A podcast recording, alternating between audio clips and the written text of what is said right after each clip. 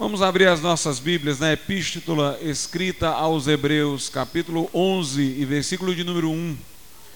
Hebreus 11 e 1, a mensagem que com a graça de Deus pretendo proferir nessa noite é uma síntese das duas últimas mensagens pregadas nos domingos que antecederam a este.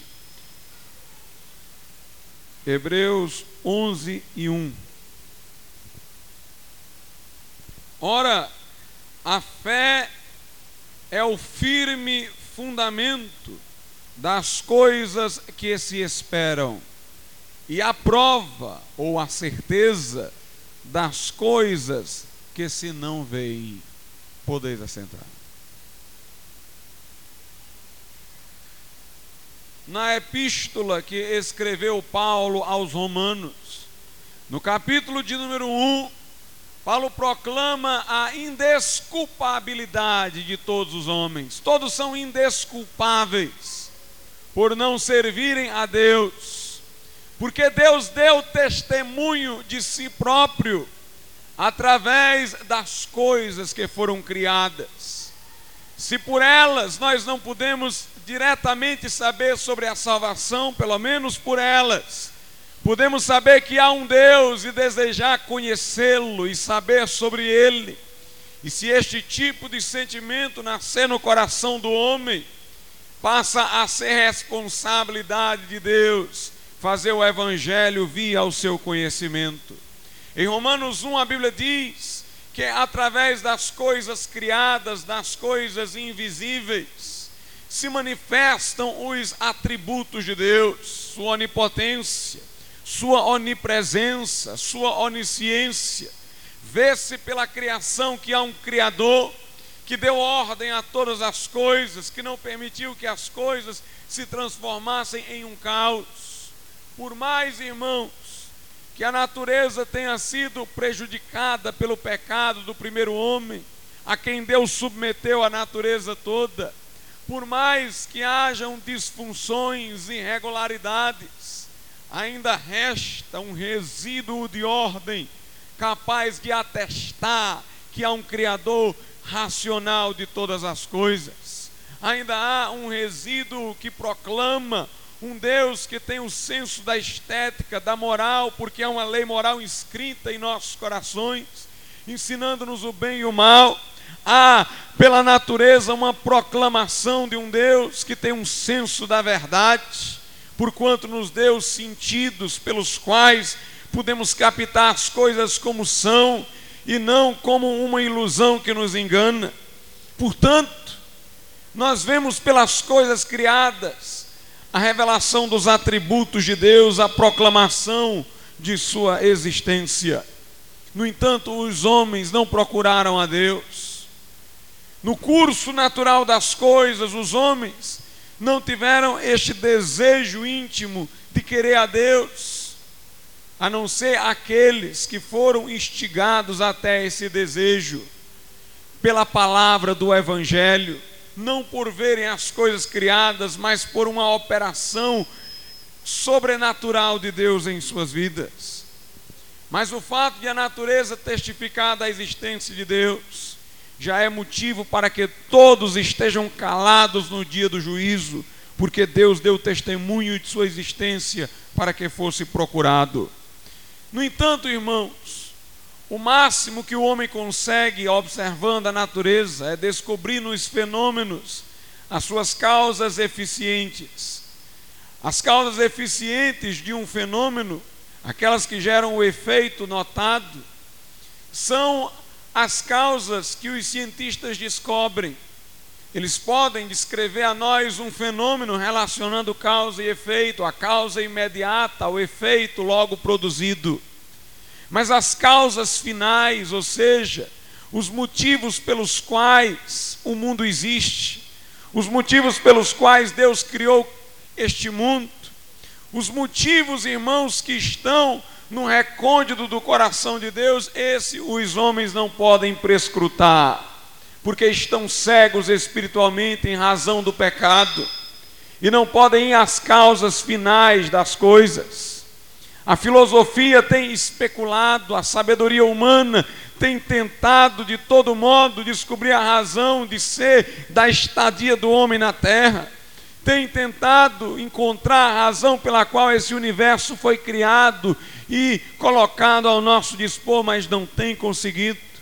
Em Hebreus 11 e 3, a Bíblia diz que pela fé nós entendemos que os mundos criados foram criados a partir da palavra de Deus, de modo que aquilo que se vê foi criado do que não se vê, no caso, a palavra de Deus. Por trás deste mundo está a palavra de Deus. Deus criou este mundo pela palavra. O que quero dizer é que por trás da visibilidade do mundo há invisibilidade da palavra de Deus.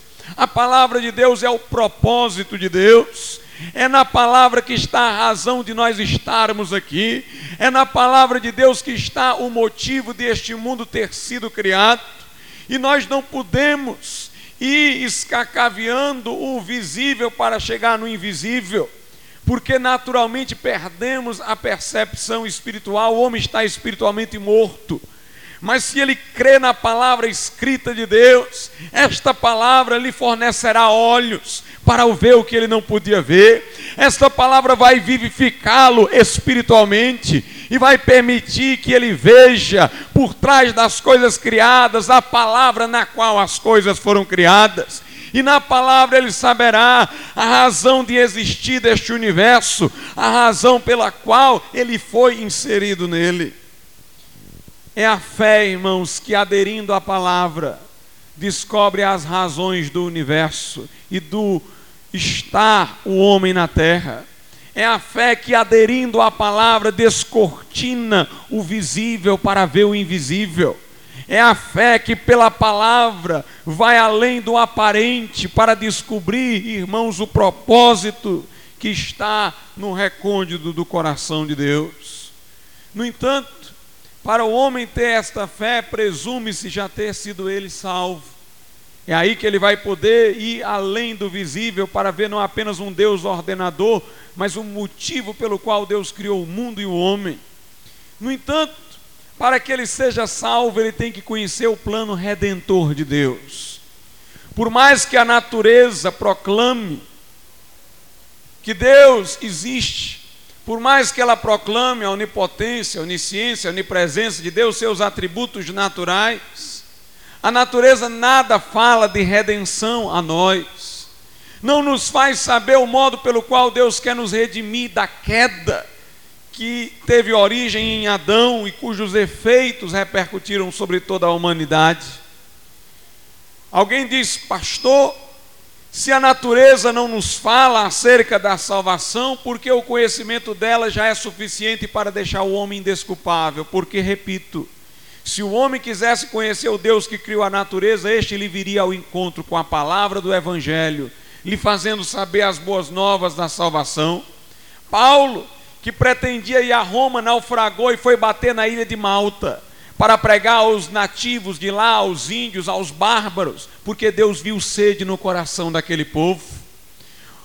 O apóstolo Pedro foi à casa de Cornélio, porque, muito embora Cornélio só conhecesse o Antigo Testamento, ele estava de coração aberto para saber mais de Deus, e Deus enviou Pedro ao encontro de Cornélio. Paulo, certa feita, quis ir numa direção, mas numa visão ele contemplou um homem da Macedônia que dizia: Passa para cá e ajuda-nos. Ele mudou o seu roteiro missionário para ir à Macedônia, porque Deus viu no coração daqueles homens, com o pouco de luz que tinham, sede, desejo de conhecer a Deus.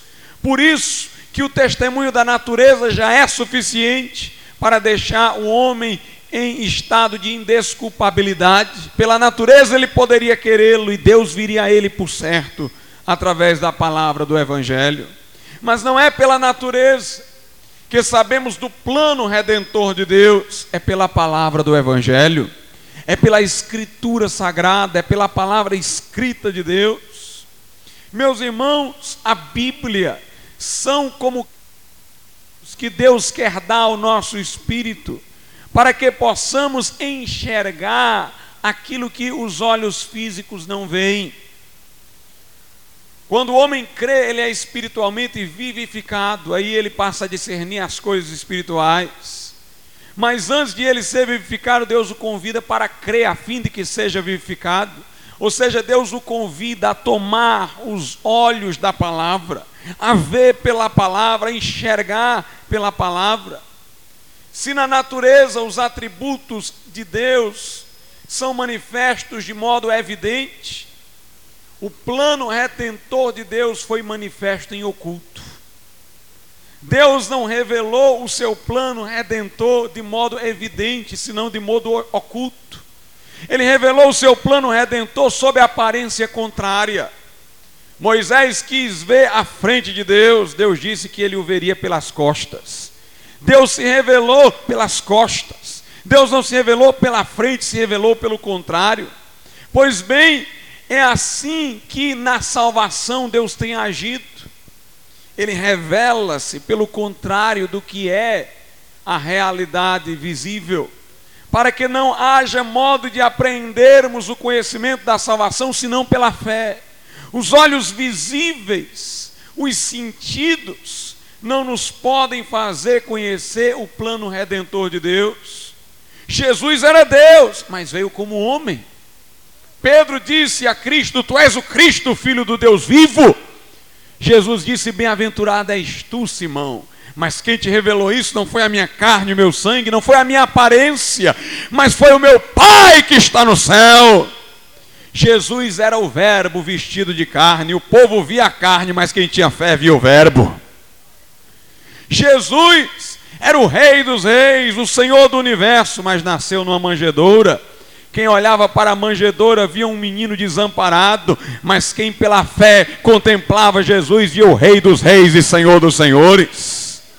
Meus irmãos, eu fico pasmo quando eu vejo aqueles três sábios do Oriente se prostrando diante do menino numa manjedoura, eles eram ricos, abriram seus tesouros e deram presentes a Jesus. Eles eram sábios, estudiosos das estrelas, mas se deixaram sensibilizar, irmãos, pela existência de Deus revelada nas coisas criadas, ansiaram por conhecê-los, foram guiados por uma estrela, chegaram onde, onde Jesus estava, ali estava um menino numa manjedoura, os olhos não podiam testificar que aquele era o Rei dos Reis e Senhor dos Senhores, o Criador do universo, o Redentor da humanidade, mas aqueles três sábios se prostraram, meus irmãos não levaram em conta a sua sabedoria secular, mas tomaram os olhos da palavra palavra e viram pela fé o próprio Deus feito carne, o Emanuel, o Deus conosco, Deus no meio de nós. Aleluia. Jesus Cristo na cruz, aos olhos físicos, não parecia um Salvador. Afinal de contas, sua morte não foi num lugar especial foi no Monte da Caveira, onde as pessoas eram habitualmente crucificadas. No dia que ele foi crucificado, nem sequer foi crucificado só, foi crucificado entre dois malfeitores. Se o homem fosse vislumbrar os, pelos olhos físicos, ia dizer qual é a diferença da morte desse para a morte daquele. Estão no mesmo lugar, no mesmo dia, e numa cruz igualmente. Para aqueles que se guiavam tão somente pelos olhos, irmão, aquela era mais uma morte. Era mais um homem estando ali, morrendo, sob o juízo do Império Romano. Os soldados que estavam ali ficavam foi lançando dados, jogando, irmãos, mal sabendo que estava ali o próprio filho de Deus morrendo a favor deles. Quem olhava com os olhos físicos só via um sofredor, no meio de outros sofredores, no caso, os dois malfeitores. Mas quem olhava pela fé, via ali o evento mais sublime da história do mundo. Via ali, irmãos, Jesus derramando seu sangue para redimir a humanidade. Quem olhava com esses olhos via um homem fraco. Quem olhava com os olhos da palavra via alguém forte para salvar o pecador. Quanto mais fraco lá ele ficou, mais forte ele ficou para nos salvar. Alguns pensavam que ali era a derrota dele, mas ali foi o seu triunfo. Um dos malfeitores, inclusive, quebrantou-se. Um que dele zombava, de Jesus zombava. E de repente o viu com os olhos da palavra e disse: Lembra-te de mim quando estiveres no teu reino. Jesus disse: Eu te digo que hoje mesmo estarás comigo no paraíso. Meus irmãos, há dois mundos: o mundo natural e o mundo sobrenatural. Para que nós tenhamos contato com este mundo natural, é necessário que possuamos os sentidos, os sete sentidos. Todas as informações do mundo natural que me cerca são por mim assimiladas através dos cinco sentidos. Imagine você se não pudesse ver, ouvir, tocar, cheirar e sentir o gosto não seria possível o seu contato com o mundo exterior. Você não sentiria alguma coisa física. Você não cheiraria, não sentiria o gosto, não veria, não ouvia. Você estaria suspenso sobre o nada, sobre o vazio. Estaria fechado dentro de si mesmo, sem nenhuma abertura para o mundo exterior. Neste mundo natural, irmãos, nós podemos nos relacionar com eles através dos sentidos, trazemos as informações dele para dentro de nós através dos sentidos, eles são a porta pelas, pela qual nós captamos este mundo. Mas o mundo sobrenatural, irmãos, é o mundo de Deus contido na palavra, é o um mundo invisível. É o um mundo real, é o um mundo que vai permanecer porque a aparência deste mundo passa. O visível agora vai perecer. Este mundo passa bem como a sua concupiscência, diz a Escritura. Os reinos dessa terra hão de passar, essa terra há de ser destruída pelo fogo, este corpo virará pó, e naqueles que crerem há de ressuscitar glorioso, diferente deste. Este mundo passa, mas este mundo invisível do qual estou falando agora, ele vai continuar e em momento futuro ele tornar-se-á visível. Ele tornar-se-á notório, mas agora ele é invisível. Só pode ser notado pela fé, só pode ser percebido pela fé. A fé é o sentido do espírito. Se o corpo tem os sentidos, os cinco sentidos dos quais nós já falamos, o espírito, ele tem um sentido também é aquele pelo qual o mundo de Deus se abre para ele, ele vê o mundo espiritual. Este sentido é a fé. A fé é a visão do coração, a fé é o tato do coração, a fé, irmãos, é o olfato do coração, é a boca do coração, é com a fé que nós comemos a palavra de Deus. Jesus disse: Quem não comer a minha carne e beber o meu sangue não tem parte no reino de Deus. É pela fé que eu me alimento do sacrifício de Jesus Cristo. É pela fé que eu vejo o invisível, é pela fé que eu ouço a voz de Deus, é pela fé que eu provo e vejo que o Senhor é bom. A fé, irmãos, é o sentido do coração. Por isso, os que seguiam apenas pelos olhos não veem o um mundo espiritual. Os cientistas que se gloriam de seu empirismo, do fato de estarem atrelados apenas ao que se vê, estão a distanciar-se do mundo de Deus. No mundo deles, tudo é uma relação mecânica de causa e efeito, de movimento, mas nada tem sentido. Não há razão para o homem estar aqui, não há razão para esse mundo existir, e eles vivem atrelados a crises existenciais, a angústias perpétuas, porque lá no fundo do nosso coração, irmãos, há uma sede de eternidade. A Bíblia diz: a eternidade foi colocada no coração do homem por mais que se queira impedir o homem de perguntar por que é que ele está aqui, ele continua perguntando. Vou dizer-vos uma coisa: quem está mais perto do que um crente é, é uma criança. A criança tem a consciência sensível, o adulto já matou sua consciência de tanto pecar. A consciência da criança é sensível, estala quando ela faz o mal. A criança, irmãos, é a maior filósofa que existe, ela quer saber o sentido da vida. O adulto, ele não quer saber o que as coisas são, ele quer saber sobre as coisas. Quando o adulto conhece um amigo e outro adulto vai perguntar a ele sobre o novo conhecido, pergunta assim: de quem ele é filho? A que família ele pertence? A criança pergunta assim: ele é bom ou ele é ruim? A criança quer saber quem é a pessoa, como ela é, e não nada acerca dela. E assim é o crente. O crente não quer saber só sobre as coisas, o crente quer saber as coisas como elas realmente são. E digo-vos ainda mais: a criança, irmãos, ela tem uma sensação de que esse mundo aqui não é o real. De que se esse mundo aqui for real, a coisa está muito triste. Por isso que a criança cria logo uma fantasia, ela cria um mundo paralelo. Um mundo alegre, um mundo sorridente. Por isso que quando a pessoa sai da infância, se foi uma boa infância, ela perde a alegria que tinha e entra na tristeza. Porque de repente ela descobre que o mundo fantasioso de sua infância era irreal e defronta-se com este mundo aqui como se ele fosse o real e único. E aí entra a tristeza, a angústia, as neuroses. Mas a criancinha, irmãos, ela diz consigo: esse mundo aqui não é o real, tem um outro mundo.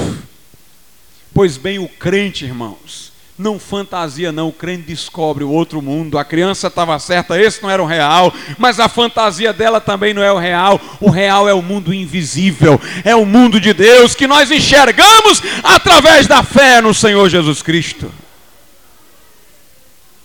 Quem olhava para Jesus com os olhos via um carpinteiro. Quem olhava para Jesus pela fé via o Cristo, o Filho do Deus vivo.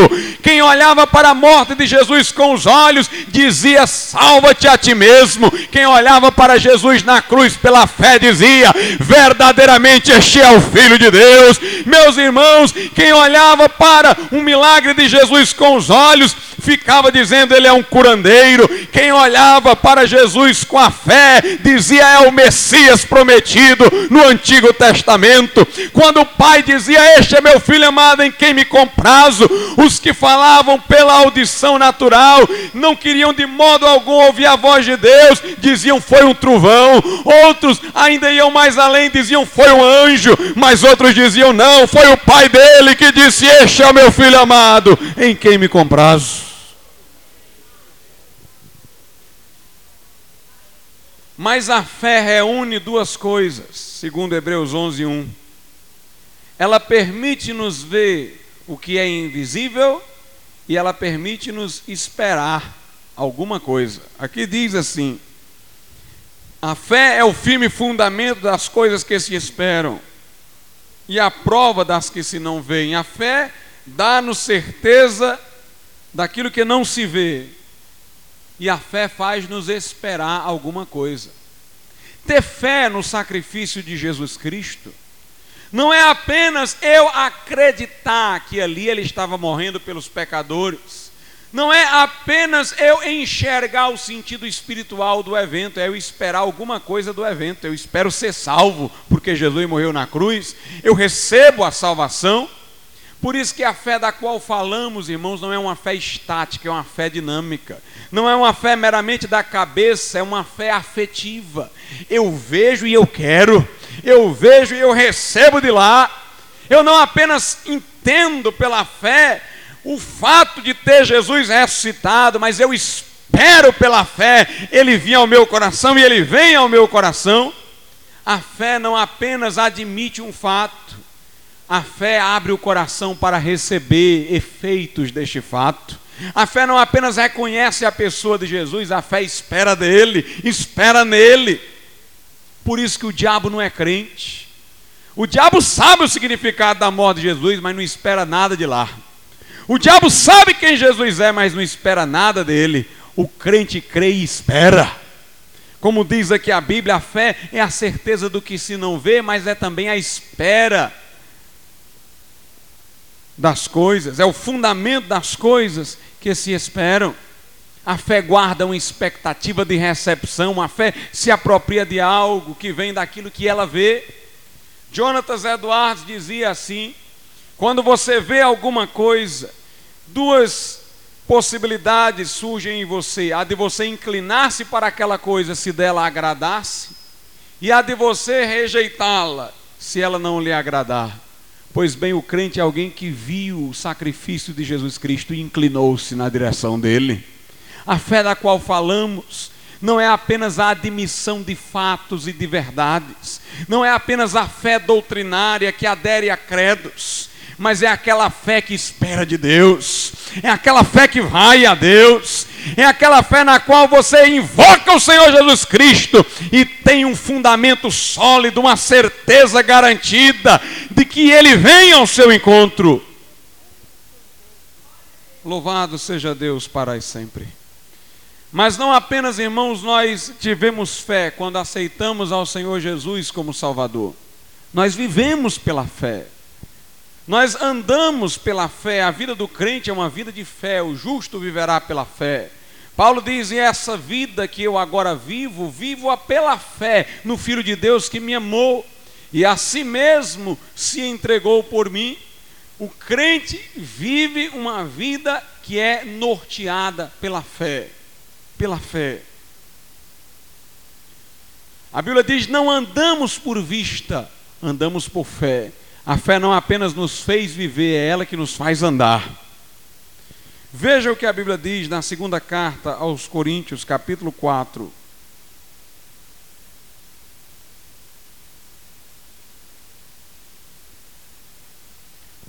Antes de nós lermos o 4, vamos ler do 7 até o 11, de 2 aos Coríntios 4. Antes de lermos do 16, melhor dizendo ao 18. Vamos ler do 7 até o 11. Segundo aos Coríntios 4, do 7 ao 11. Depois iremos ler do 16 ao 18. Temos, porém, este tesouro em vasos de barro, para que a excelência do poder seja de Deus e não de nós. Quem olha para nós, irmãos, vê um vaso de barro, mas é porque não está vendo o que está dentro, tem um tesouro dentro. Quem olha para nós com olhos físicos diz que povo perseguido, maltratado, ao mesmo tempo que eles ficam confundidos porque pensam consigo, mas porque apesar de tudo isso são tão alegres, tão cheios de vigor, porque eles só estão vendo o vaso de barro, mas tem um tesouro dentro. O crente vê esse tesouro porque anda por fé e não por vista. Em tudo somos atribulados, mas não angustiados, perplexos, mas não desanimados, perseguidos, mas não desamparados, abatidos, mas não destruídos, trazendo sempre por toda parte a mortificação do Senhor Jesus no nosso corpo, para que a vida de Jesus se manifeste também em nossos corpos. Note, irmãos, na medida em que sofremos, participamos da morte de Jesus e ao mesmo tempo nos alegramos no sofrimento porque participamos também da sua ressurreição no mesmo instante. Eu morro com ele e ressuscito com ele. Participo do seu sofrimento, da sua glória, da sua morte, da sua ressurreição. O mundo só vê, irmãos, os maus tratos que eu estou recebendo como crente, as zombarias que estou sofrendo. O mundo só está vendo o morrer de Cristo em mim, mas o mundo não está percebendo que ao mesmo tempo o vigor que me vem, me vem porque estou participando por dentro da glória da ressurreição do Filho de Deus. Versículo 11: Assim nós que vivemos, estamos sempre sendo entregues à morte, por amor de Jesus, para que a vida de Jesus se manifeste também na nossa carne mortal. Note, na medida em que nós morremos, vivemos, na medida em que somos ultrajados, somos glorificados, na medida em que os homens nos desonram, Deus nos honra, na medida em que o mundo, irmãos, nos maltrata, Deus nos enche de glória. O crente não vê o que o mundo lhe faz, o crente vê o que Deus está lhe fazendo. O mundo está nos maltratando e Deus está nos exaltando. Para cada tribulação que este mundo nos dá, irmãos, Deus envia sobre nós alegria poderosa. O crente não anda pelo que vê, o crente anda pela fé. Veja aí agora do versículo 16 ao 18, que era aquele que a princípio iríamos ler. Por isso não desfalecemos. Mas ainda que o nosso homem exterior se corrompa, o interior, contudo, se renova de dia em dia. Nós não desfalecemos, se este homem exterior está envelhecendo, morrendo, sofrendo, padecendo, tem um por dentro que está se renovando, aleluia, de dia em dia, porque a nossa leve e momentânea tribulação produz para nós um peso eterno de glória muito excelente. Meus irmãos, vejam o que a Bíblia diz: que na medida em que nós sofremos tribulações, Deus aumenta o peso da glória. O que é maravilhoso aqui, sabe o que é? É porque a tribulação da qual se fala aqui, que é aquela porque passamos nesse mundo, é chamada de leve e momentânea. Momentânea porque termina em leve. Alguém diz, pastor, não é tão leve assim não, mas em comparação com o peso de glória é leve, irmãos. Quando você pergunta se uma coisa é pesada ou maneira, eu lhe pergunto qual é o referencial. Em comparação com determinada coisa é leve, em comparação com outra é pesada. Este mundo não tem como comparar a tribulação porque passa, por isso que diz é pesado demais, é pesado. E Jesus está dizendo para os do mundo: Vinde a mim todos vós que estáis cansados, sobrecarregados, e eu vos aliviarei. Mas o crente, irmãos, por mais que seja tribulado, ele canta enquanto é comido pelos leões, ele louva a Deus no fogo, ele bendiz a Deus na tribulação. Essa tribulação é leve, porque nós acompanhamos